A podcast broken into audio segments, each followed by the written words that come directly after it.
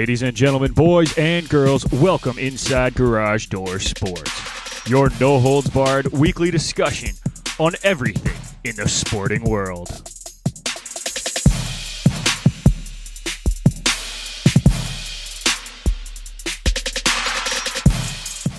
For all your news on hockey, baseball, basketball, football, soccer, and more, you've come to the right place. And now it's time for your hosts, Nick McVicker, Kyle Vardy, and Irfan Manji.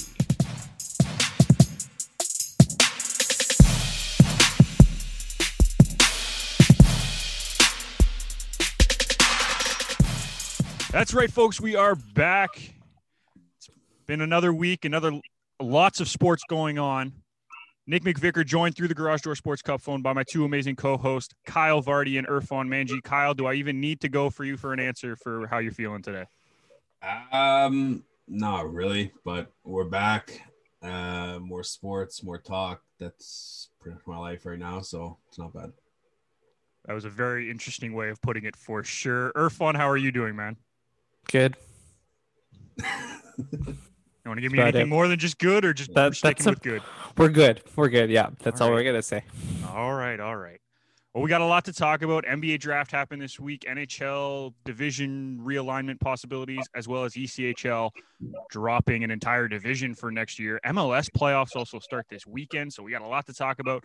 So let's get right into our kickoff segment, sponsored by Canada Kicking Academy. Calling all kickers and punters in the Southern Ontario region. If you are looking for year-round professional development with elite competition, you need to train with the Canada Kicking Academy. The Ferrara brothers, Daniel and Gabe, are both University of Guelph alumni, and after illustrious university careers, they want to teach you everything they've learned over the years. If you want to take your special teams game to the next level, you need to train with the Canada Kicking Academy. Visit them at CanadaKickingAcademy.com and follow them on Instagram at Canada Kicking Academy. And boys, we got a very special guest joining us today. University of Sask track and field athlete, but more importantly, new Hilltops player, Emmarae Dale. Emmarae, how are you doing today? I'm good, thank you. How are you? Good. Thank you. You're the only one who asked me. Two co-hosts, care. no one asked me. I don't care about you, Nick. I'd say to be honest, you're probably the only one who cares. So Emmarae has been in the news the last probably two months now, almost uh, across Canada, because you have become the first female football player in the Canadian Junior Football League. What what has the uh, experience sort of been like the last couple months?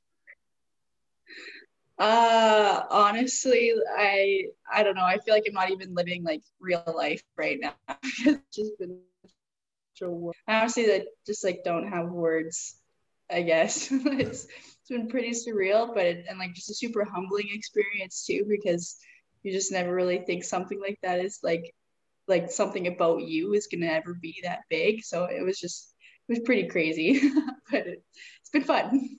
Uh, that's a good thing that it's been fun. I mean, the stories have been all over, and I think it's pretty crazy that like your family has been around the hilltops for so long because you have two older brothers. Um, was it sort of just like a natural transition for you to join the team, or was there was there a lot that you, that went into it?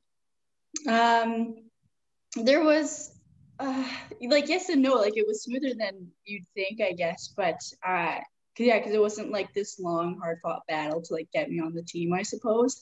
Um, essentially, I was just I like bumped into one of my old Valkyries coaches who also coaches on the Hilltops, and he just very nonchalantly suggested that I should be on the team, and I was like, "What?" and then um, after clarifying that, yeah, he was talking about the hilltops.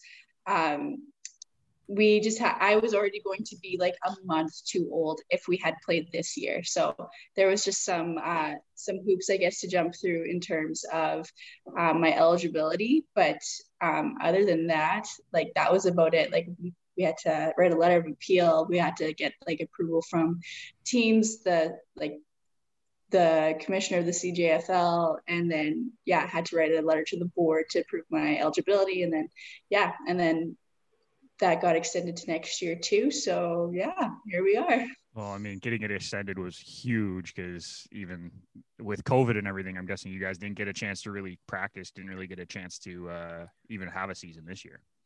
No, um, yeah, season got canceled, but uh, we actually did get to have like six weeks of practices with That's our good. team, so that was uh, that was good. Um, it like started off like we were split into like two squads of like top 50 future 50 and then um, in the last three weeks we actually combined just because things were doing well That's in good. Saskatchewan. But uh, yeah, and then we, I think we, our practices ended pretty much with the perfect timing of weather being terrible in Saskatchewan and with COVID getting worse. So yeah, we were able to at least get a get a little bit under our belt, I guess. That's good. A little team bonding and team building for next year, right? Yeah, for sure. Well, your stats are incredible last year in the WWCFL. I, yes, I'm a stat nerd. The guys know that. But you led the league with 23 uh, tackles last year, which is incredible. In a, I think it was like a nine game season or something. Like yeah. 23 tackles is not a bad stat line right there. Um, yeah. What do you think is your strength as a as a defensive player that allows you to always be around the ball? Um, I think that I just, I don't know. I, gosh, I, I don't know. I think, uh, just like a pretty ball hungry, I guess. Like I just want to be like, and like as linebacker, it's like easier to like be involved with like almost every play. But I think it's just like, I just don't let myself let up. You know, like I think like if I can make a difference, I'm going to. And then I just kind of try and ball out pretty much every play and uh, no matter like how much gas is in the tank, I just always try to make my best effort to, you know, be a difference maker in a game. So um, I think that's kind of been one of my strengths is that I'm like almost a little bit of a try hard, I guess. I just want to do well and I want to put my best foot forward to everything I do. And um, so I think, yeah, just like that's pretty much it. I think that's at least like my attitude. I think it's kind of led me to that success. Definitely a good answer. Um. Irfan, I know you have some questions too, so I will let you go next. Well, first of all, congratulations on a great track and field career, um, as well as being the player for the Sas- Saskatoon, sorry, Hilltops. Um, you sort of mentioned right now that you put your best game forward, like that's your goal, that that you don't let up, like that's this type of style that you play. Did someone inspire that that sort of mindset for you? Um, yeah, actually, I guess uh, my brother actually, who played for the Hilltops, and he uh, also went on to have a pretty successful football career. Um, people always talked about his motor that he like that just never quit. Um, and yeah, he like he had three or four years with the Hilltops. I don't even remember, which is terrible as a little sister. But uh, and then he went to play with UBC for a couple seasons, and then he was with the Huskies for a couple seasons, and then um, was even at one point drafted to the Redblacks, but then things fell through. But so I guess uh, I mean, to, not to say that my oldest brother Anthony, who also played for the Hilltops, didn't inspire me in some ways, but he was an O lineman, so I mean, Different game. Different game. yeah. Um, but Donovan as a defensive player, um, that was kind of there are honestly times where I'm like, okay, like I just got to channel my inner Donovan and go for it. That's awesome. Thank you. Um, so with that, with that position and stuff like that, what brought you to linebacker? Was it just something you were assigned to, or is it something that you automatically loved to do? Um, I I was assigned to it Oh, in my first year of playing. Um, I will very uh, transparently say that when I first started playing football, I did not even really know what a linebacker was. I was like, "What is this?" I thought maybe I would be like a DB, or maybe I would be like a receiver, running back. Like I did not. I even thought maybe a kicker because I was a soccer player all my life. So I was like, "Yeah, I don't know. We'll we'll see." And then uh, one of my uh, our treasure my first year of playing who was also my flag football coach she was like no no no you're gonna go to linebacker and you're gonna succeed there and i was like okay i just kind of Okay. stayed there Just, That- just just worked out in a way, I guess. yeah Um, what, what kind of support have you been getting from people recently with, with all the with all the news around you? oh man oh just tons of support honestly like i um i was pretty blown away that when the announcement was first made that like on pretty much all of my social media platforms i had like hundreds of messages to respond to like text instagram messages facebook messages like i like i think spent probably at least 72 hours just trying to like respond to everyone and saying thank you so much because they were all people that like i knew and loved um so yeah, there's been a lot, a lot of people who are like, yeah, like it makes sense. Like if there's going to be a lot of people who told me that if there was anyone to do it, it would be you. And like, yeah, so I was pretty blown away by that, really, really humbled by that. And I mean, I knew that there was going to be naysayers too, but for the most part, everyone has been pretty supportive. There's always going to there's always going to be people that are traditionalists and don't like when things change, obviously, right? So yeah, that's just how things are. Um, mm One little last question for me, I guess, is um, growing up in a football family. Was there any pressure to get into football immediately, or were you just drawn to it? Oh my gosh, yeah, I I was just drawn to it. No, like I think my family, I think if it had been up to my brothers and my dad, they probably wouldn't have wanted me to play football because I think they just didn't want me to get hurt. You know what I mean? Like they know they understand the grittiness of it. So yeah, I don't think there was ever like pressure to play at all. Like that wasn't it. Like and um all of my siblings like had pretty successful athletic careers and uh like my one brother Fabian was like went on to play soccer for the Huskies for five years and um yeah like we all just had our thing you know, there was no pressure to do anything our, our parents just supported us pretty much wherever we went um but I did always just kind of feel drawn to football I guess like I always knew if there was ever like some sort of chance or opening for me to like try tackle football, I knew I wanted to. But it was just that I was involved in like XYZ sport first. And that, yeah, just kind of ended up falling into place though. Transition from there. Yeah, yeah exactly. It's awesome. Um, I want to build on one of the questions that Kyle said about the uh, the support that you've gotten, and I'm going to go more on the media side the mm-hmm. media has been all over this and you've had you've got interviews with i know cbc uh, recently you had one with devin heroux um, mm-hmm. who ironically i know pretty well he's been in my class i'm a sport journalism student so he's been coming to talk to us no way. Um, the uh, the media has been all over this what have you taken from this media tour that it, that has benefited you the most or that you can take moving forward um, yeah, the media was pretty overwhelming. I, I like I knew that it was gonna create like some waves, like me being the first in the league, but I was honestly just like kind of just focused on football. You know, I didn't think it was like that big of a deal. But then uh, when all of a sudden like my phone just like wouldn't stop buzzing from like different media outlets, I was like, oh, okay, this is like that's uh I kind of realized that this means something larger than just me playing football. Like this is to be something that, you know, hopefully like leads the way for other girls in sports, whatever that may be. So, um, yeah, I, I think it has just been a pretty like, I, I was pretty thankful that it's like get through that. It's been, it's been a huge part of it all, I suppose.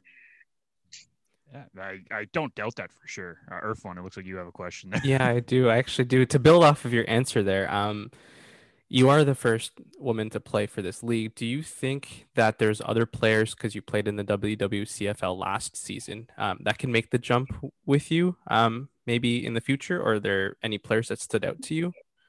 Oh yeah, absolutely. There, man. Like even my first year that I played Valkyries, and like the fifth years fifth, sixth years, maybe even more on that mm-hmm. team. Like there were incredible women athletes on that team. Like a lot of them were like post university as well. And like like the list of people who I think could have made this jump before me is like I, I think it was just at that point when I think they were just like already too old, like already hitting like 24, 25, you know. So but like man, like it's just incredible. And um but yeah, like there's definitely some upcoming players, like young upcoming players that I think could be pretty deadly. Um, Danae Holinski on my team, for example, she's a D line and she's played football with boys her whole life. She played tackle in high school and she's just like relentless on the field. Like you do not want to get hit by that girl. Um, and yeah, and like even girls that are my age, like Alex Elson, our quarterback, is amazing. And yeah, I don't know, the list can go on, honestly. There can be, there can be um, countless amount of people, I guess, for sure um, all right, I guess I'm gonna sneak in with for one more. What? Um, I know. Sorry, I'm going off the board. What can I say? Um, you, you said you had the six weeks of practice and stuff, but how are you staying ready for the coming season during this whole pandemic? I know it's hard and everything with stuff being closed, but what, what, what are you trying to do to keep keep ready? I'm going to add on to that, even for your track and field stuff as well, because that's obviously been canceled as well. How are you sort of staying mentally focused for both? Um, well, I actually am a graduated student, so I am no longer doing oh, track. Um, so that's that's one thing I don't have to worry about, I suppose. um, but for football, um, right now it's been just kind of focusing on lifting, like I've just the strength and conditioning aspect, like just making sure I'm staying like physically ready. Um, just because I kind of from the six weeks I've realized, okay, I'm at a huge size disadvantage. Um, so I like need to like make sure I am at least like physically ready, I guess, I suppose. And then um, this next few months, I guess, is just going to be sort of, um, yeah, just making sure that like I'm not letting like fears or doubts like get in my head and things like that, and just uh, watching as much football as I can, just kind of like stay in the sport and just like surround myself in it, I guess. Robert. I got one more for you. Uh, I actually got a chance to talk to your defensive coordinator at the Hilltops um, about the recruitment of bring, and bringing you in and everything. And he said he never really thought too much of it because he, you, your family had always been around the Hilltops. Um, how big of an impact do you think that has made to making the transition so smooth that you've always been around the team? Yeah, um, it definitely. Yeah, I think I, I, again like yeah like I didn't even like think of it either like it was just kind of like yeah okay um it definitely made it a lot smooth like I think if it like nobody in my family had like if I had never been around the hilltops and like nobody in my family had ever played for them I think it would have been a lot like oh my gosh this is like terrifying new territory but the fact that I mean it still kind of was terrifying but like the fact that like had two brothers go before me into this. It was kind of like, okay, I'm just sort of like continuing the family name and like I'm familiar with the team. And so that like definitely made it, yeah, just a little bit cleaner of a transition. I think that people know who I am. It's not like, oh, who is this random girl who's like, what? but yeah, so that uh, that actually kind of helps a lot. but yeah. Sure. Well, Irfan, do you have any more questions before we wrap up? Or I got one more because okay, I always want to know. It. I got. I want to know about the future. So after your season with the Hilltops, do you have any plans uh, to continue football after that? Like, what what's your game plan? Yeah, um, kind of see where the wind takes us, I guess. But uh, I think I'll I'll um, hopefully go back to the WWCFL and keep playing with uh, the Valks and um, I kind of had the goal of making Team Saskatchewan for nationals and then uh, Team Canada for, and for Worlds because that was all supposed to be like unfolding this year right. um, for women's football. So I guess like my, my end goal is make Team Canada, um, which lots of people have said that should hopefully you know be in my radar, no problem. But yeah, that's that. That's kind of end game, I think. And then I don't know how how much longer I'll play football after that because I'm sure that'll be still a couple years like more. But mm-hmm. yeah, and that'll already be like close to seven, eight years of football, and that's a lot for for somebody. So especially linebacker, but yeah, yeah. we'll we'll see. Awesome. Yeah. All right. Well, that'll do it for our kickoff segment sponsored by the Canada Kicking Academy. If you're looking for year round professional development with elite competition, you need to train with the Canada Kicking Academy. You can visit them at CanadaKickingAcademy.com and follow them on Instagram at Canada Kicking Academy. We're going to take a quick break here. Got a lot of sports to talk about. Emmarae, thank you for joining us. It was awesome. We can't wait to see how your season unfolds next year with the Hilltops, and we will definitely be following it very closely here. Um, so thank, thank you, you so much. Thanks for coming. Thank on. you. I really appreciate you guys having me. Of yeah, course. Anytime. we, we got a full year later. of stuff to fill out. So you can come on anytime you want. All right. We'll be back after this.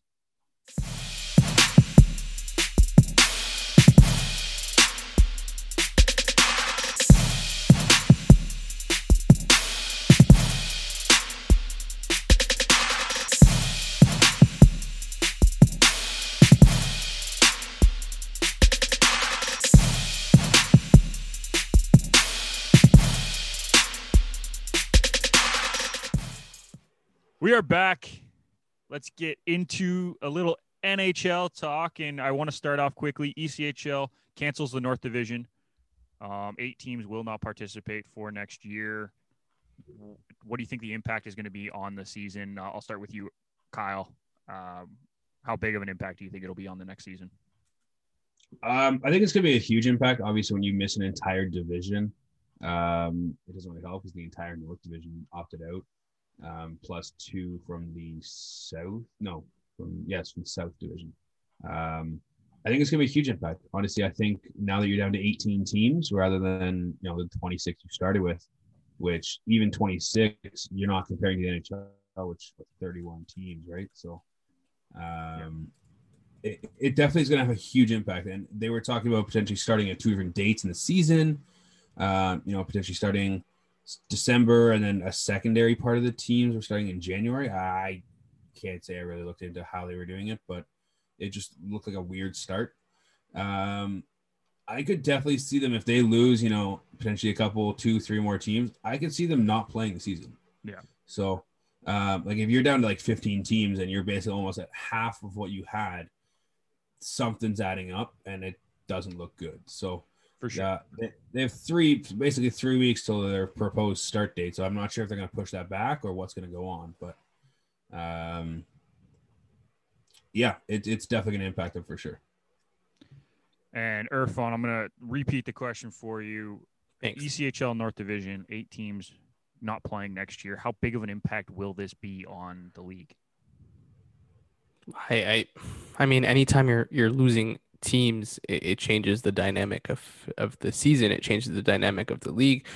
So I mean, I guess opting out is okay to do because we're in a different situation. But at the same at the same time, you're looking at the other teams going, are they going to eventually opt out? Like, what's keeping them from saying that we want to, we don't want to, we want to keep playing, right? Yeah. Um, I think it's just going to be a decision we have to keep an eye out. I know you said the season's starting soon, but if if Well, not soon, it's still probably two months away. oh, is it two months away? I heard three weeks there. I was like, oh, three weeks. Yeah, All right. Their their proposed date was December 10th, but I don't think, I don't think that's going to happen. So Yeah. So I think, I think regardless of what, we'll have to see how it is because like right now we were just talking to Emmarae about it, like how COVID numbers have have risen in our like our home city. So I mean, I don't know. I I I really hope that there is a season for everybody's sake, but we'll keep an eye out on it. To be honest. Well, So- I was talking to. Oh, go ahead, Kyle. No, I'm just gonna I'm gonna break down what what their proposed start was. Yeah. Um. So 13 teams start December 11th. Uh, Allen, Florida, Greenville, Indy, Jacksonville, Kansas City, Orlando, Rapid City, South Carolina, Tulsa, Utah, Wheeling, and Wichita.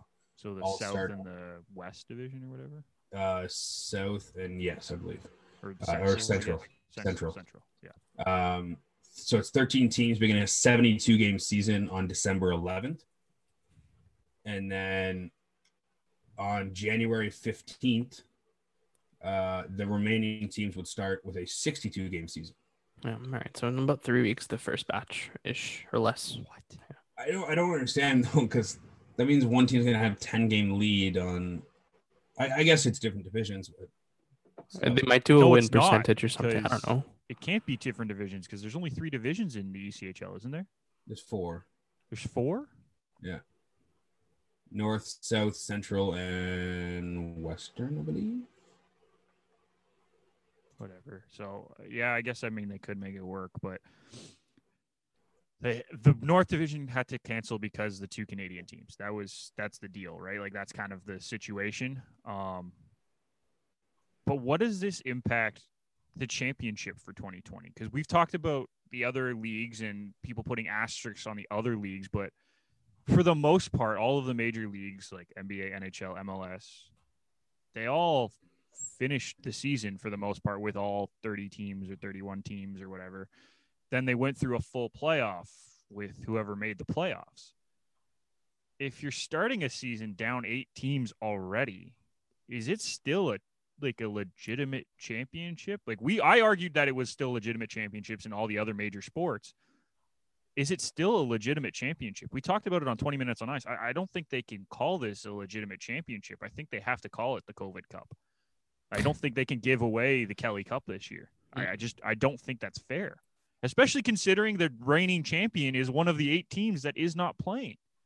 Right, Irfan, like I, I, I just can't see it happening. See the way I, I understand where you're coming from, but the way I see it is if there is a season, there's a potential for a champion, right? And I for- get that, and that's why Yeah. I'm, I'm saying there has to be like a recognized champion, but I don't think they can give away the full ECHL championship, the Kelly Cup, because eight of the teams aren't participating. Right? Yeah.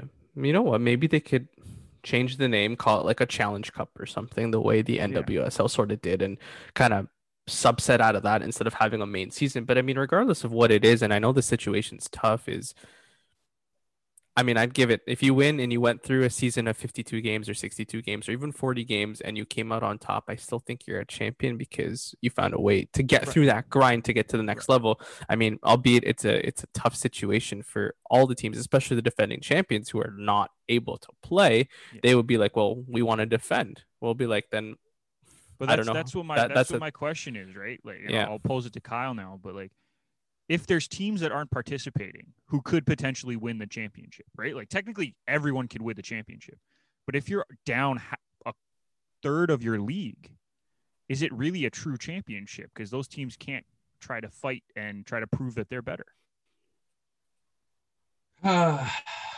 um, that's a good question. By the way, the, the the final division is called the Mountain Division. By the way, just not West. Um, just to put out there. Okay. Um,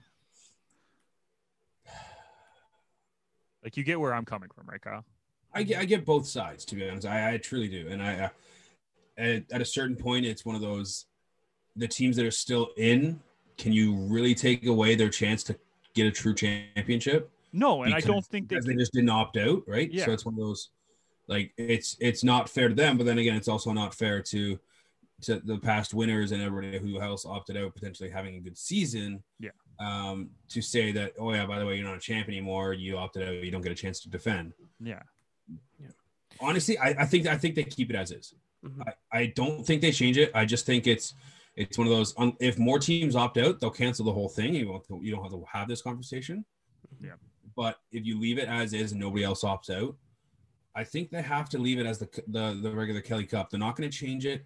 Then I don't think they're going to bring in a new championship because I don't think that they're really wanting to do that. Well, they have two trophies. Let's not forget this. Yeah.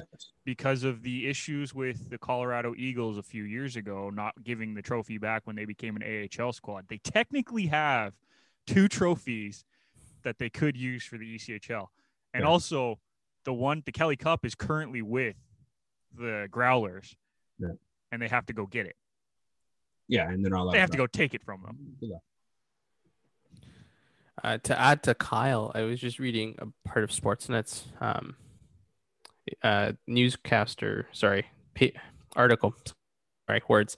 Um, it just says under the, the, the terms of the CBA between ECHL and the Professional Hockey Players Association. So the players that are on those eight teams that have opted out, they become free agents. So Yeah. if they decide to go play for teams that are already playing, I mean, that adds a little bit more legitimacy to to the season. Um, I, I I mean, I don't know how it would work if their teams reinstate and come back to the league, but Well, those those eight teams have said they're not playing at all, regardless. Like they, so they- they then aren't you could have champion players join up on a team and be like, "Well, make this the new home." for if sure. and I- I, possible, get right? that, and I understand that. I just it just seems weird to me to try to give away a trophy where not all of the teams that participate in the league um, are aren't playing. It just it's odd, and I know they're going to give away the Kelly Cup. I want that very clear. I Yeah. know that's what's going to happen, but I just wanted to have the conversation. Should it happen? I think that went well. Mhm. Um, let's move on to the NHL, and I mentioned Well, it already. It's, it's, it's, un, it's unprecedented. That's the biggest thing, right? So The whole year has been unprecedented. We're all trying to figure out how to just get by at this point in time. Hell, we just went into lockdown here in the GTA. So, well, sorry, we haven't gone into lockdown. Monday, we're in lockdown in the Yep. GTA. Monday, yeah, you you won't be seeing my face outside my door as, as of Monday. So. We'll we'll get into it after off air. There's there's some questions I have about it. But NHL dropped the reverse retro jerseys. We talked about them last weekend really briefly. Um, some good, some not so good. Some surprised us. I've done this is now my third show that I'm going to talk about them, so let's just get right into it. Um, I want you each to give me like your top three and your bottom three. We'll start with the top three. Kyle, do you want to take it away? Um, sure. Um, I'm kind of torn personally because I have like a top five. Okay. I mean, I'll, I'll let you do top five. I just didn't want you to give me like 10. Five, No. I will allow. List them all. So top top five, I I personally like the Kings one's the best. Thank you. Um, I'm with you on that one. They are the best by far. I love I love the Kings ones. Um, I'll give a shout out to you, Nick. I, I love the Nordiques ones. Um, they're clean. They're the colors look great. I was surprised by Uh, that one, and I'll get into that when I get to talk. But- I personally I love the Caps one as well. I love them bringing in the, the classic Caps logo with the new colors.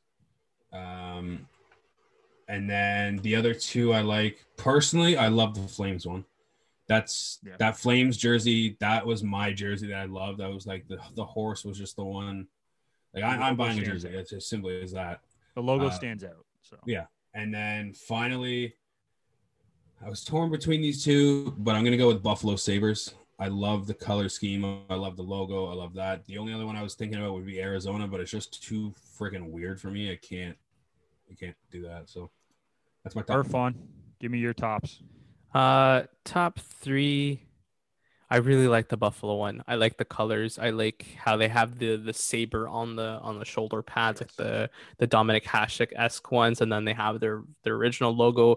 I mean, they also have buffalo across the bottom, which I know Nick you weren't a fan of, but to be quite honest with you, I don't mind it because I like the whole scheme of the jersey. Um, the next one is definitely the the Nordique fleur look that uh, they brought in. I like the fact that it's like the Nordique look, but the colors of the avalanche to show like that transition. So big fan of that one. And then my third, uh, honestly, I didn't mind. Okay, you guys are gonna laugh at me, but I didn't mind uh, the Coyotes jerseys at all. Like compared to their Kachina, Kachina jerseys, I liked these ones more. And and I, but I but I also told you that last time that I wasn't a fan of those jerseys. But for some reason, I saw the orange, I saw the purple. Uh, I don't know. I like the desert look. I like the desert feel to it. Um, and because you gave me that response, I'll give you one more. Um, I thought the Montreal Canadiens one was very clean. I know it's an inverse, but it looked very much like their Hamilton um, affiliate from a couple years ago, like that inverse look. But I like I like the cleanliness of it for sure. Yeah, no, um, Irfan, uh, Okay, hold on. Like I, the Kachina jersey? Why? well, I told you guys this. I, I I didn't like it the last time. I will say one thing though that um a lot of these jerseys, um if you look at where the models or the actors are, um they're like behind screens that are they're, they're not complementing the jerseys very much. I They're think the they're, same like color as the jersey. Yeah, I don't like that because then I because like some of the the kits like could look better if they weren't with the primary color in the background. I think. Um, I don't know. That's just a personal opinion based on what I've seen, and I know Kyle's still shaking his head at his at my Kachina comment, but I I, I don't know. Don't disrespect my Kachina jerseys, man. I'm not disrespecting. I'm just saying that they weren't my favorite ever, and I like the new ones more. But that's because I, I, I'm with you on liking the Arizona ones. Don't worry, they they were just outside my top five. So Yeah, Yeah. so they're they're outside of my top as well. Um, the one thing with the, the jersey, I feel like they needed to add more color on the shoulder. Mhm. Like if they had like a uh, like a dividing orange line, sort of, just to give it something on the shoulder, because it just looks so separated from everything else Yep. Mm. that it just it just kind of doesn't look together. That was my like one a thing, and that's purple why night dropped down. sky, like a night pur- purple night sky or something, and then it transitions to a dark night, and then it's like the desert. So like a transition of days. Whoa. way too Right? Jerseys. No, I'm okay. I overlooked this. I don't know. I really like this jersey. That's why I kind of looked into it like that. So It's an interesting look, and. I, I I don't hate it. It just didn't make my top three. Uh, Kyle nailed like all of mine, but uh, Kings number one, no question about it for me. I love that jersey. I think it's very very clean. Uh, Colorado surprised me, and this the reason that Colorado surprised me was when they were teasing it. I was really concerned that they were going to go with the Quebec Nordique style and use like a current version of the logo. So either the Colorado Rockies one that they have on the third jersey or their actual normal logo. And I'm like, God, this is going to look awful. But they kept the Nordiques logo. Mhm. And what they did was they used the maroon instead of the original red. with the original light blue, and I think it just meshed really nicely because I was worried that they were going to also change the blue, and it just wasn't going to look right. I think they did a great job with it. Uh, So possibly, you could transition between the Nordiques to the yeah, apps. I like it. possibly might try to get one. Not gonna lie. Um, go figure. I do. I You're think the save it. Chicago one is fine. I think the Hartford one is fine, but I think my my third one is uh, the Montreal one as well. I, I like the I like the jersey, and I normally like Montreal jerseys don't change. Um, I was saying this on 20 Minutes on Ice, and Ryan's like, "Oh, I don't think they're gonna stay because Montreal likes their tradition." I don't know. Like these just look clean as a nice third jersey, and it keeps the tradition of the same style jersey. You have they haven't really changed much since they've been in the league. So to keep the same sort of style and not go crazy like I don't know Arizona is probably a good thing. Uh, Kyle, by the way, I both of your Capitals and Buffalo ones. My biggest complaint about both of them is the fact that they say Buffalo and Capitals on them. I just think it just I thought of it when they had those jerseys. I thought it looked stupid. Bringing it back, I thought it's just stupid. But the Buffalo one is very clean. I will give you that. Um, let's go to our worst and Fun. We'll start with you. Bottom three, my friend. Um, There's a lot think- that could fall down there, by the way. yeah, I feel like a lot of teams swung and missed completely. I mean, I, I think you'll you'll hit the ones that you didn't like, but uh, the ones I thought could be better, for example, so I'll do the mediocre ones that could have got to the next level. Um, the Ottawa one, I don't understand the full red look. I think I would have gone like the Peter Bondra era. No, not sorry, Peter Bondra, Peter Schaefer era of like early 2000s of, um, like that dark black gold trim sort of look. I think I would have probably tossed that in as my retro because I, I really like that one. Um, I think Philly could have gone with their black kits as well, like the Lindros early 2000s again, or early 2000s, but I think that would have been better. And Well, then they're going Pittsburgh, reverses, right? It's So they, reverse. That's the whole point of it. they have to Yeah. take an old jersey and reverse the colors around. Oh, I guess. All right, but oh, anyway, wasn't a fan of that one. And then I think Pittsburgh should have. I think Pittsburgh should have. Uh, Pittsburgh should have put the the old penguin on the on the patches or something like the the one from like the early days, not the the recent one. Because the one I'm looking at, it's just the it's their current logo that's on it, right? So I would have probably gone back to the older one. It would have probably made it better, in my opinion. But again, these are just middle esque Jerseys what about your bottom three though? That was what the question was. well, I know you said bottom three, but I feel like you're gonna you're gonna nail those really well. Like I didn't like the Leafs one. Um, I didn't like don't Vegas, and I didn't like the into that one. Jets. Um, I mean those probably were stinkers. I mean the Isles just made it everything. They pressed control bolt. That's all they did. They bolted it. I actually Um, don't mind the Isles jersey because there's not a lot to it, but I like the blue. I think it, me- it mesh- meshes well with their color scheme um, because it's not I, normal blue. I think the the the Dallas Stars missed completely. Um, Oh, yeah. and so did Detroit there, but the Dallas Stars could have gotten a Minnesota North Stars look or something, or their old uh, Dallas Stars look or something. I don't know. They just they missed completely with whatever they have, and so did Detroit. They're Isles like, ready oh, to jump in. I love it. No, I was just Uh, the, the Wild went with the North Stars colors. That's why they, Dallas didn't. Yeah, that's Yeah, why I know for sure. Star. yeah. Um, but Detroit probably was like 11:50 p.m. just before deadline, and Crap, we forgot. this is what happens Oh, when you gray lines on. procrastinate. but yeah, sorry, I, I Kyle, I'll pass it on to you. What were your worst ones? I don't know. Did you do like a bottom fifteen? Is that what you just did there? Pretty much. They were all crap. I'm sorry. Like the ones I just listed, I was like, that's why I said I'd go mediocre. I'm, I'm going uh, bottom five for me. Um, So at the very my three. bottom is the Detroit wearing practice jerseys. Uh, Okay, um, can we just put together the practice jersey uh, division? Because there's like five jerseys that I could say are practice jerseys. Right, uh, Detroit for sure. Dallas, I would call a modified practice jersey. fair. Um, who was the other? There was a couple of Ottawa. I would throw in as a a practice horses. jersey. Uh, New York, I would throw in as a practice jersey because they just have three lines on the sleeve. The Rangers, Rangers. But to be honest, the Rangers that that one that one works though. Like, But you know what I mean? Like it looks like, it- a it's- practice it's a jersey. too. boring jersey, but that works for the Rangers and how their logo is because their logo is the biggest part of that jersey Yeah. with the throwback uh Statue of Liberty, right? Yeah. Like that's that that that should that works for me. Like the Ottawa Ottawa one, I don't mind. It could be better. The reason why it doesn't look better is because it's the old logo they went back to. Yeah. That's the problem. If they had their newer logo on that color, I think it would have looked a lot better. Yeah. but obviously with changing the logo now, it just looks like it's supposed to be just a regular jersey. So, um, but yeah, so Detroit's dead last for me. Um, a hot second last is San Jose Sharks, which is absolute dog shit. Um, you cannot change the teal on that jersey. The teal is the biggest part of the jersey, and I get it's re- reverse. I get that, but the teal is what makes San Jose, and you cannot go gray. That just doesn't work. Didn't That they have the something similar? me, but I Didn't they have something similar during the Vincent Damphousse era? I think it, I think that was like their alternate jersey. I think it was very similar, but they had a, they definitely had a gray version. I don't think they had the Hmm. teal as much involved. Yeah, I don't think it had as much teal, but yeah. Um, uh, third last, t- uh, Toronto, terrible, absolutely terrible. awful.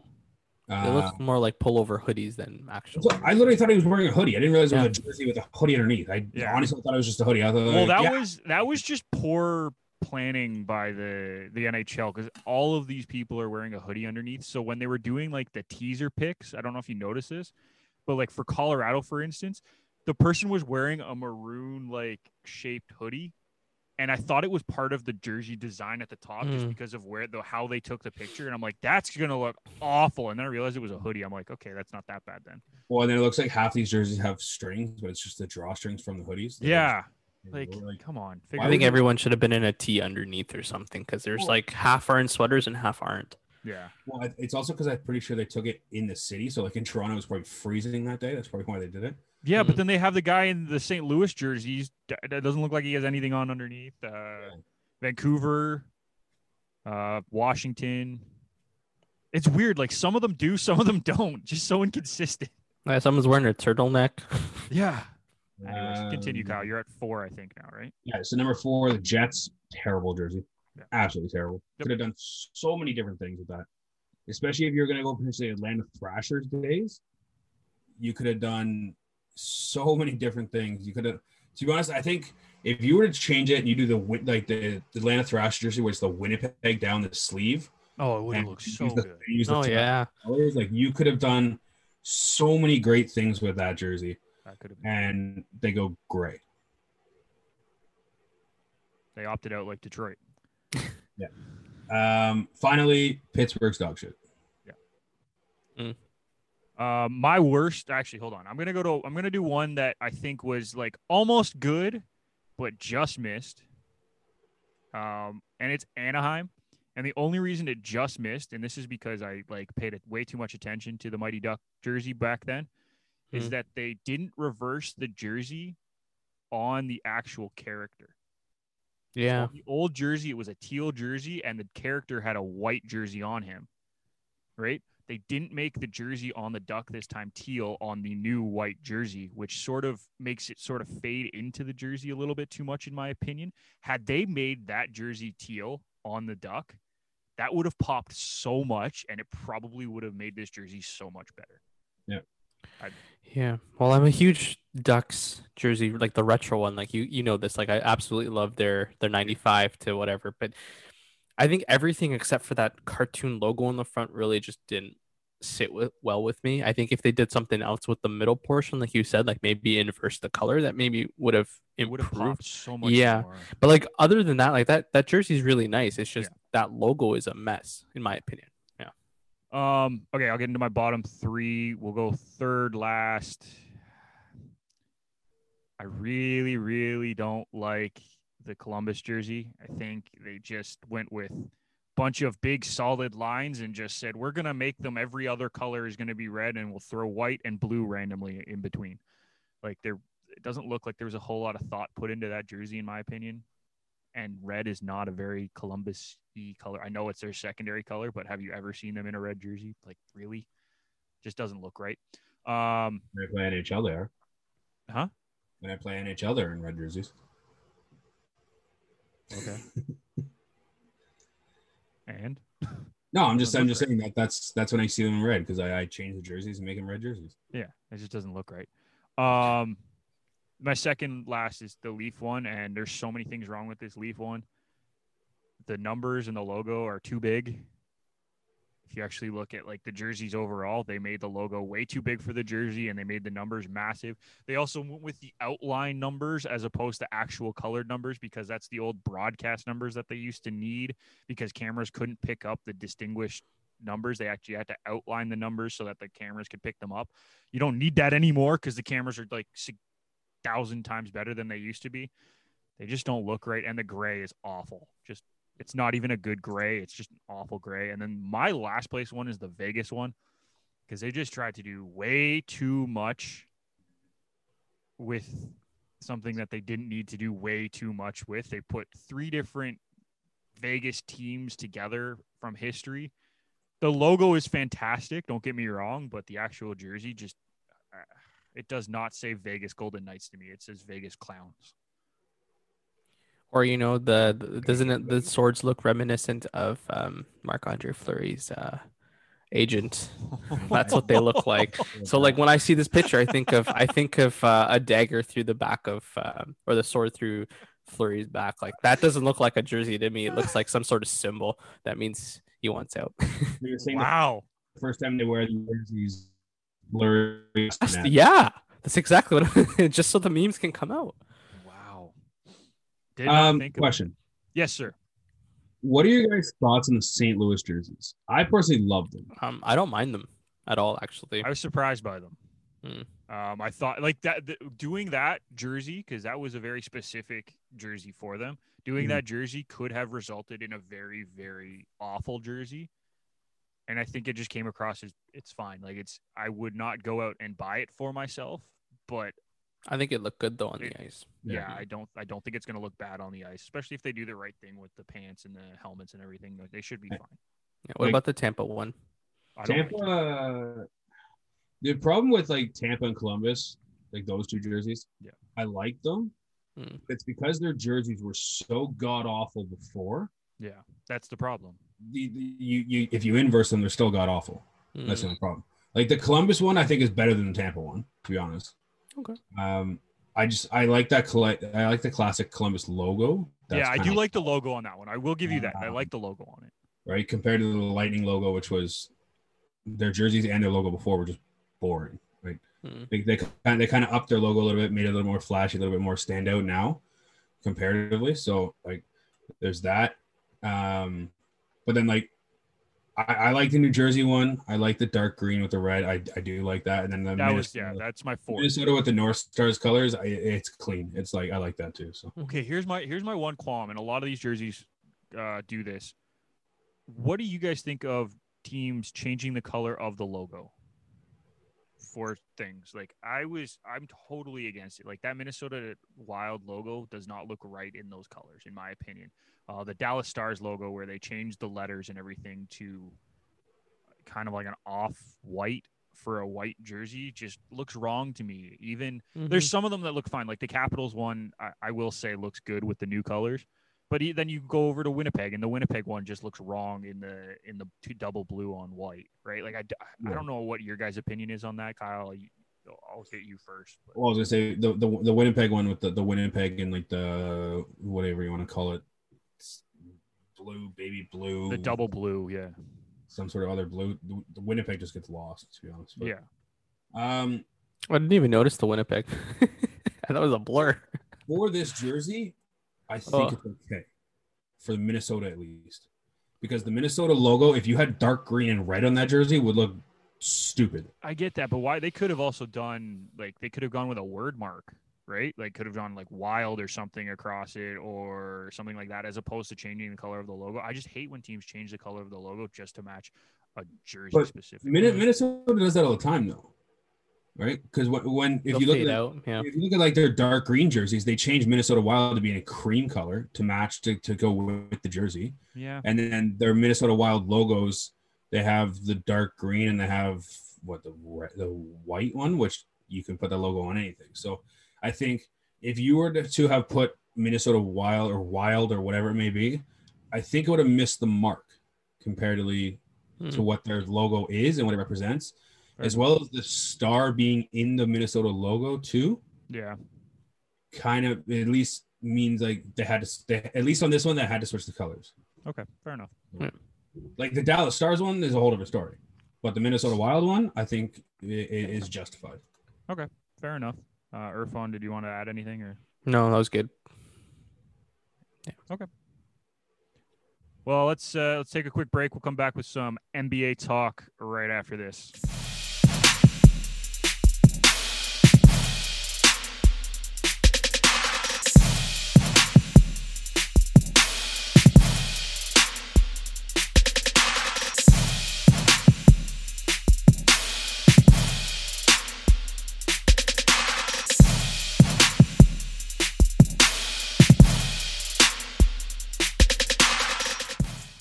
We are back. NBA boys. Let's get right into it. NBA draft happened this week. Free agency started yesterday. Um, I want to get your opinions on the draft really, really quickly. Biggest surprise from the draft. That's really all I want to know. Uh, Kyle, I'll start with you if you're ready. Um, biggest surprise in the draft. I honestly, I, I'm, hmm. I'm surprised with how many picks the Thunder have. Wh- Why are you surprised with that? They've been collecting for like eight years. I, I know it's just, but I never put it into perspective. Like they make trades here and there and stuff like that. Gets first round picks. Yeah, you, you don't think about that. And then all of a sudden they're picking three, four times in the draft. You're like, wait, wait, whoa, whoa, oh crap! It's all like up right now. So Oh, look. Thunder, thunder, thunder, Yeah. thunder, thunder. and then all of a sudden they, they trade it and you know get picks for and now today they make the trade with Steven Adams, get another first round pick. So Yeah. It's just um I guess the biggest surprise is kind of Ball falling number three, but at the same time, in my opinion, it is not a surprise. No, that's not a Um, surprise to me, but yeah, I get what you're saying. But it's one of those. And then um who does Chicago take at number four? I think that was probably the biggest surprise actually. Uh, Uh, Patrick hold that Williams. But that was that was rumored like two weeks ago that they wanted Patrick. So that's Yeah, that's, but just with with everybody available on the board, I don't think that was the right pick. yeah. And and and to me that was surprising. the best was I saw a video of a, of a Bulls fan being going like, "Who?" Like we Clearly we, not a very good Bulls fan because we drafted who? So Uh, Uh, Irfan, do you want to add yours? Yeah, sure. I mean, I'm not a huge fan of Ball. Like, I, I still think he went higher than anything.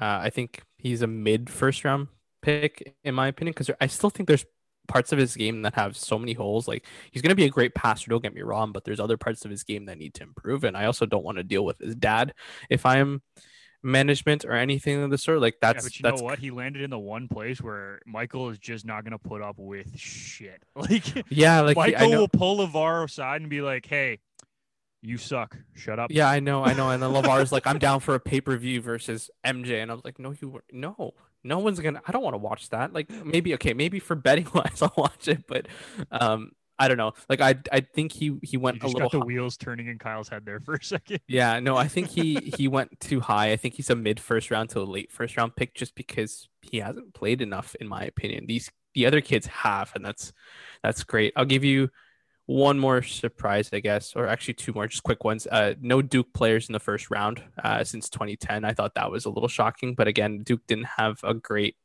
year after Zion left. I mean, they were good, but they weren't like, oh, we're gonna blow you away with the stars that we have. Well, they also like most of the players stayed.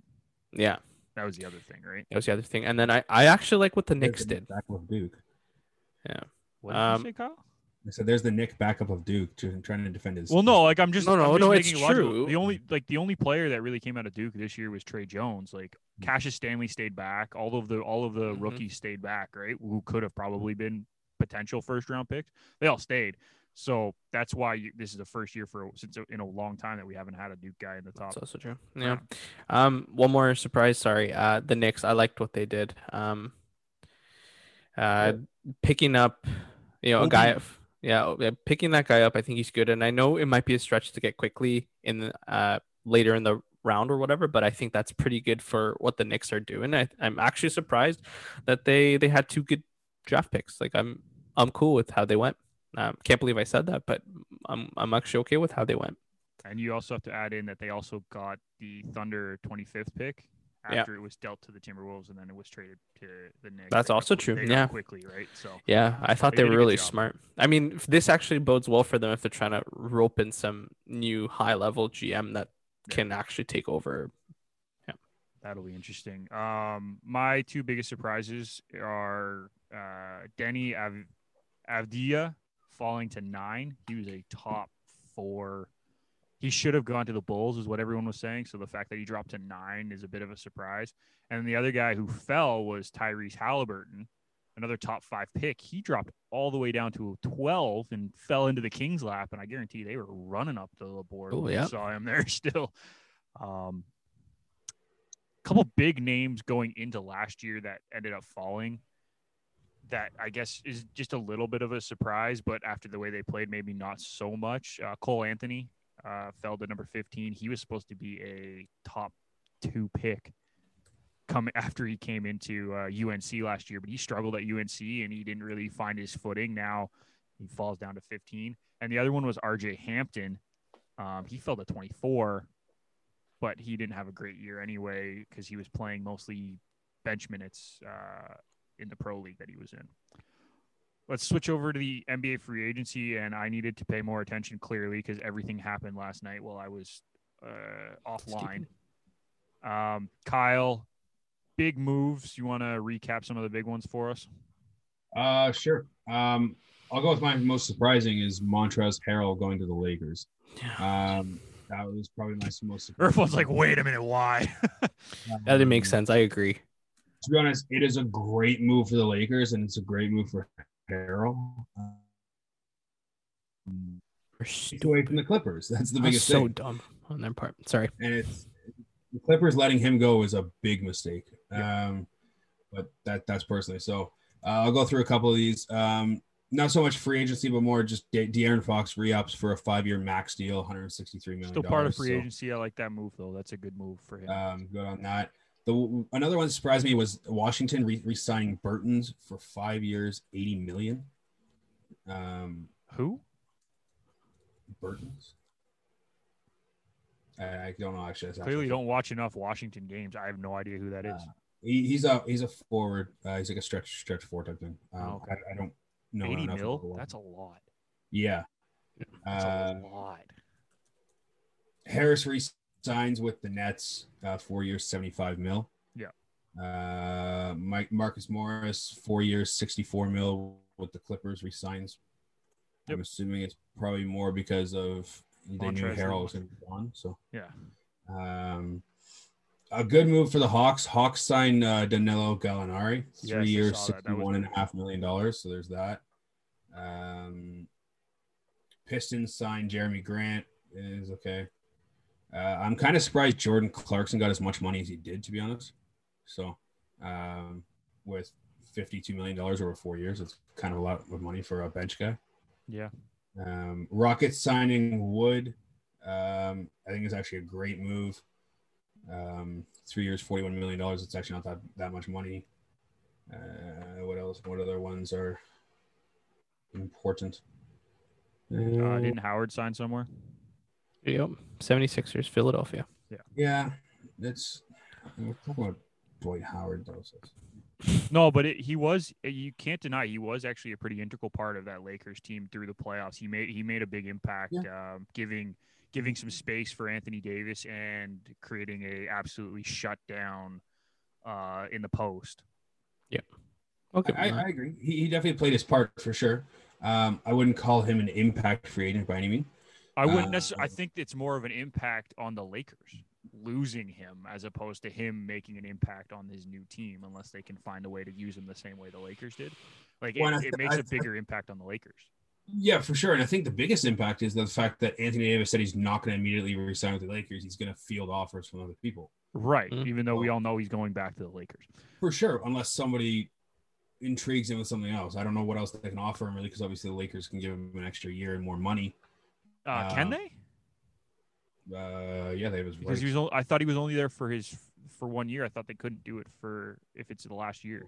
I, I, I don't know I have to check that. I always get that confused because that that is the Um, weirdest rule to me sometimes. But But either way, like the fact that he's even listening to the other offers is interesting. Like I'm not. how much do you think? How much do you think the uh, playing second fiddle to LeBron has an impact on that? I think that's the only way he's got his ring. I think that's the only way he's going I to win. I agree. No, I agree with that. But I'm saying for a player like Davis, who every every stage was told he was going to be like the next big thing after LeBron, right? And then he got to the Pelicans and he struggled there because a he got kept getting injured and he had a god awful team until they got Boogie. Mhm. And then Mhm. when they had Boogie, they looked really good for a month and a half while they were both healthy. Yeah. but then he goes to the Lakers, gets his ring, but does he want to still play behind LeBron, who he's he was supposed to be the heir apparent to? I don't know. To be honest, I'm just wondering how much that's affecting it. Really, it, it, it definitely could be a factor. I, I could not tell you how much, obviously, but like, I think I think now that he is uh, he has his ring, he's just going for money now. Yeah. Uh, same with Freddie too. Yeah. Um, Irfan, what do you think about that? Uh, about Davis, I think. Yeah. I think he re-signs with the Lakers. I think the only reason he's saying I'm fielding options is to see what teams might be able to offer him or bridge him in or something like that. Like let's say the Raptors were to offer him a say, would contract. You know what I mean? Interesting fit for. Like just just just offer him a contract in case they lose Serge Ibaka, for example, like a, a big man, and they, they don't have Paul uh, Marc Gasol, right? Like he Yeah. might not be around. So like, does that intrigue him to come to Canada's only team, for example? Well, Um, listen to this. Listen to this. This random triangle. Dwight Howard leaves. The Lakers are trying to fill a center role. They take Gasol Yep. from the Raptors, and then we somehow pinch Davis to come up to Toronto to fill the role to fill the void of Gasol. Like that is a very interesting possibility, and I think to see. I just the other thing is, do we want uh, Giannis instead? Like, Well, that's the other thing because like we would be offering him max, and then next year we would probably still have one max available. I believe, right? It's three. uh, well, I mean, if they give Fred a max this year, then no. Oh, I'm uh, yeah. Like, that's the other thing. Like if it all depends on Fred, but um, there's still a possibility they could get Giannis and having a player like Davis because I think Giannis and Davis would actually complement each other because Davis wants to be in the post. Giannis does not want to be in the post on defense. But the but my question is, if Davis leaves the Lakers, it's because he wants to be the number one guy. If Giannis comes to Toronto, for example, is he gonna necessarily be the number one guy? that's like, I that's the question. That's you're a- saying, for yeah, you know? But if he's signed, he can't do anything. Is what I'm saying. No, I mean, but then he would probably ask the Raptors for a future plan. Is like, what's your what's Yeah, your end goal fair. with me? You know what I Hundred mean? Percent. Hundred percent. I don't see him leaving the Lakers. I think when LeBron leaves in two years, excuse me, in two years, three years, I mean, it's still Anthony Davis's team. I Like he was, yeah. Uh, I'll give be you honest- one. Yeah, sorry. sorry. Any contract that Davis would sign would have opt outs after two, three years. potentially. But I'm saying like for at least the next year if we sign Giannis as well. Again, this is like super optimistic Speculative. as Raptors media, but uh Irfan, you want to add one more? Yeah, you know what surprised me the most is that uh, Chris Paul trade. Um, I think that's a little bit much in my opinion. Like he, like um, in the return for Paul, and they got Abdel Nader. Uh, the Thunder received Kelly Oubre, uh, Ricky Kelly Rubio, Oubs.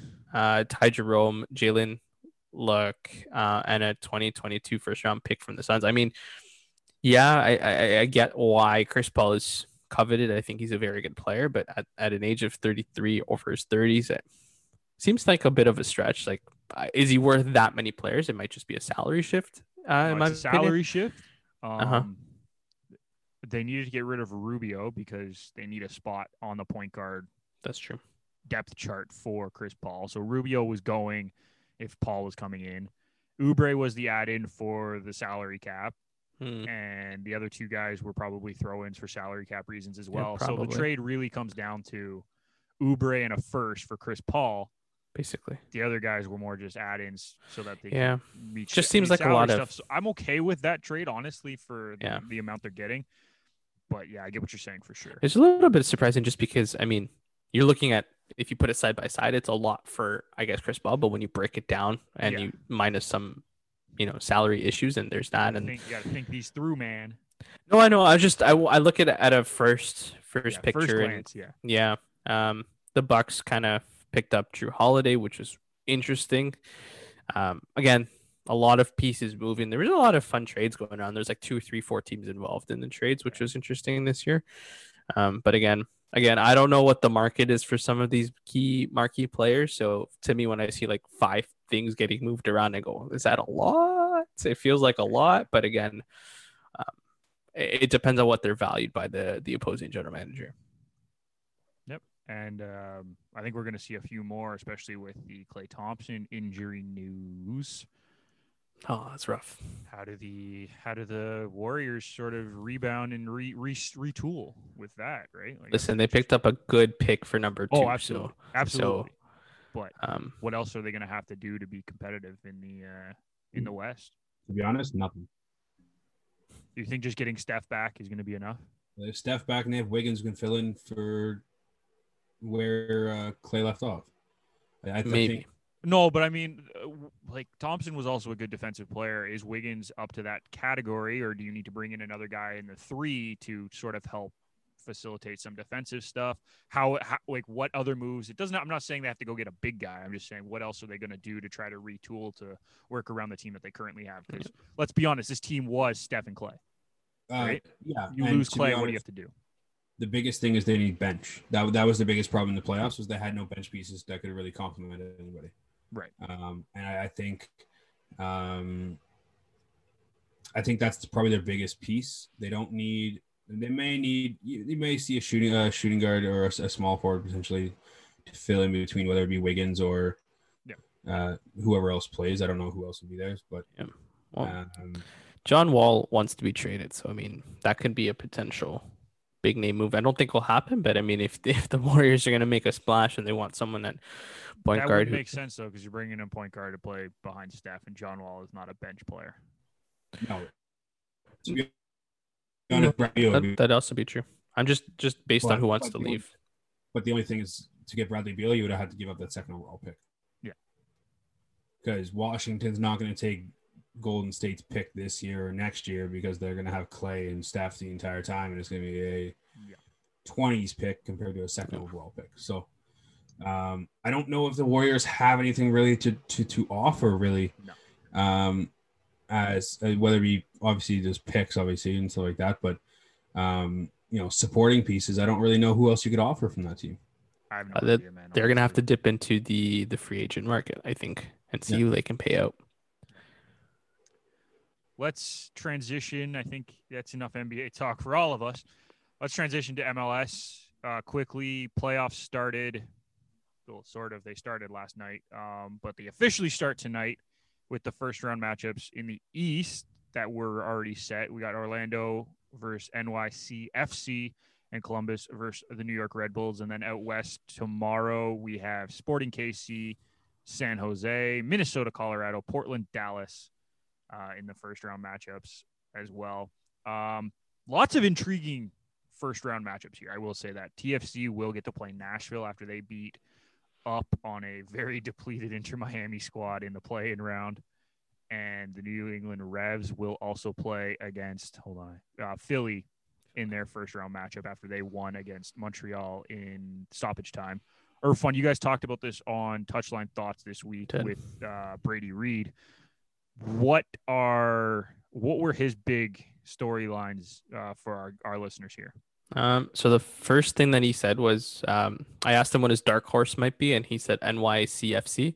Um, their position in the middle of the, the the table there, they're playing well this year, um, albeit some injuries here and there. But he said if you're looking for a team to to put your money on, I guess, or a team to watch out for that's going to play well as an underdog, quote unquote, um, they'd be really good. And then the both of us kind of highlighted the fact that Philly finished with the supporter shield and also have a 9 and 0 home record. So if they continue playing games at home, which they will, um, they're they're a threat to be really good. And then um, I mentioned that Orlando's going in really hot, like Nani's playing really well. So we also talked about how um, TFC the last couple of years when they were in the playoffs and making deep runs, they got hot at the right time, and I think that carried into the playoffs. So any of the teams that you look at the East or the West that were really hot going in, I, I think those would be the teams that this sort of one round, one game um, battle's gonna actually work out for for sure. Fair enough. That's sort that was sort of our summary there. Good summary. I like it. Very, very to the point. Uh, Kyle, thoughts? on the overall playoffs. Yeah. Um, I I think Seattle probably is going to come out of the West. To be honest, So that means Um, Toronto's going to come out of the East because they always have to play in the finals. What you're saying? Yeah, I think I think it's going to be what uh, round four or whatever in the finals is going to be. Yeah, it would be round four. It's what Seattle's up to one. Yeah, so Toronto's going to win this year then, just to make it Yeah. even and continue the trend. Um, no, to be honest, I, th- I think the East is going to be the most interesting part. Um, I think you could realistically make a, a, a case for uh, Toronto to come out. You could make a case for Philadelphia. You could make a case for uh, even Columbus too, as, as a more of an uh, upset team, I guess is what you could really call it. And NYCFC apparently. Yeah. Yeah. Um, and so there, there's there's many there's many teams in the East that I think you could you could argue for. Obviously, in the West, um, Seattle I would say is probably a step above everybody else. Um, LAFC maybe you could you could argue as well. Um, yeah, but LAFC is missing three of their starters, which would Yeah. dampen anything. Yeah, that hurts. Yeah. Um, I, yeah, I, so I, I'm more intrigued to watch the East games compared to the West, to be honest. Mm. But um, that's, that's What one interesting fact about the West, though, is Sporting KC, um, Portland, and Seattle have the same number of points this season. It just came down to, I guess, goal differential and win percentages. But realistically, like you're right, that West is so open and anyone can take it. So just I'm interested to see that first round matchup between Sporting KC and San Jose. You're talking about a KC team who have struggled the last few years, but they put it together this year and are playing a very good system going up against the MLS's all time best goal scorer and Chris Wondolowski. That'll be a fun first round matchup. If San Jose can get Wondolowski open in behind that defense, man, if they could upset Sport KC in that first round, people will lose their minds. Um, But I think it's a Also, eye on possibility because that West is open. Yeah, for Yeah. sure, for sure. Um, my surprise team will be keep an eye on Nashville. I know it's their first year. I know they're young, but they're playing well, and we saw it yesterday. I know they beat up on a bad Inter Miami team because they weren't. We were missing five starters. But Nashville has surprised me all year with this system that they sort of played, and I know they finished seventh in the East, so it's not like they were blowing, like surprising too many teams but keep an eye on them. I know they, they got TFC first round, so if they could if they could sneak past TFC, that's a huge confidence boost.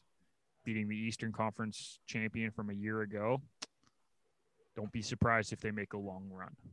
Yep. I mean, And- TFC's going in cold. Like they've lost the last three, three or four or something like that. So, um, not very confidence boosting for them on their side. And, and then the other thing is is Philadelphia, obviously going in as the top seed in the East, um, losing their goaltender as well. Yes, Uh, that's a huge big one too. factor Blake. is not going to play in the playoffs, right? So Yeah, that's Against a the huge one. stingy Bruce Arena side, who showed last night that they're just waiting for an opportunity to win. exactly. that could be that could be a very interesting uh, storyline as well. Um, let's wrap this up, boys. Final thoughts for the day. Uh, Irfan, we'll start with you this time. Sure. Um, the Boston Bruins retro jerseys was not the best Boston jersey that dropped over the last week. I really like the Boston Pride jerseys. Um, they're gold. They've got the, I don't know, they're really cool. They've got their their black jersey. I really like it. Um, so that's my final thought. They weren't. I mean, no knock to the Bruins. I I, I liked what they had with the logo. I just wasn't a fan of the color scheme. But the the Pride and the NWSL really like their drop. So take a look, especially the black one. But again, I like black jersey. So You mean the NWHL, there you go. correct? NWHL. Yes, thank you. NWHL. He's Underlined. too focused on soccer, folks. Uh, Guys, I just saw NW and I automatically said SL. It's fine. I apologize. The NWHL for the Boston Pride. It's a hockey league, not a soccer league. I apologize. um, yeah, I was. mm, I'm not really sold on the black one. The yellow, the gold one is nice, but the black one, uh, the font is kind of just like plain to me. But, Hmm. anyways, Kyle, final thought, my friend. Um, we are getting closer and closer and closer to more professional sports being starting up, I guess. Um, whether it be NBA or NHL, we are getting to down to, you know, weeks away and months and months away compared, or I guess a month away compared to months and months away. So definitely excited for that upcoming. Um, hoping to make some money this weekend on the podcast, uh, based on podcast picks. So we'll see how that goes. But Favorite uh, pick from this weekend. Oh god, probably Miami three and a half. Um, Yeah, you all talked about it. we, we all kind of beat that dead. Um, uh, as an upset, I like Packers money line against the Colts um, as a potential upset on there. Uh, I yes, the Colts defense is number one, but I'm not sure about that. But um, and then I also I would like to um, wish Emmarae good luck with everything she goes. Um, appreciate her coming on the podcast today, obviously and um, I hope everything works out and that she is kind of the uh, spearhead of more women joining other uh, men's professional sports and uh, amateur sports as well. So Absolutely. No, I, I agree. I think that was that's very well said, Kyle. Um, my final thought is do not sleep on Ciro Immobile. The man won the golden shoe in Europe last year, and people still don't realize that it wasn't Lewandowski. But Immobile is a legit scorer for Lazio. Keep an eye on him the rest of the year because he is going to put the ball in the back of the net. And yes, Kyle Kyle hit it on the head. Thank you, Emmarae, for joining us today. She was she did an awesome job, and she is a pleasure to talk to. So She was we great. will- we will have her on again for sure. Uh, make sure you tune into the podcast every week. We are at Garage Door Sport on Twitter, at Garage Door Sports on Instagram. You can check out our website, garagedoorsports.com. If you want to follow us specifically, it's at Kyle Vardy for Kyle, at Irfan Manji for Irfan, and at Nick McVicar. No K in there. It's M C V I C A R. Just make sure you follow that. Everyone always adds a K in my last name. I don't know why, but they just assume that it's a it's a K. with a car. Well, yeah, it's, it's McVicker, but it's spelled car. Shut up. Uh, we are always putting out interesting content. We're trying to do more every week. Uh, make sure you follow all of our shows. Betting House Pod, Between the Uprights, 20 Minutes on Ice, and of course, Irfan's Touchline Thoughts. Uh, all great shows, all entertaining. Irfan has new guests every week. The Betting House Pod keeps ripping on each other, and it's always fun to listen to. Uh, me and Ryan over at 20 Minutes on Ice uh, had a great show about the reverse retro jerseys, and he tested my Leaf knowledge this week. God, that was that was a struggle. And um, I'm missing. Oh, between the uprights, I jumped on between the uprights this week to fill in for Gabe, who could not make it. So it's been a busy week for me, Full of podcasts. full of podcasts. But make sure you tune into all of them. Make sure you listen to all of them because they they are great. There's great dialogue going across everything. For everyone here on the show, I want to thank you for listening, and we will see you next time.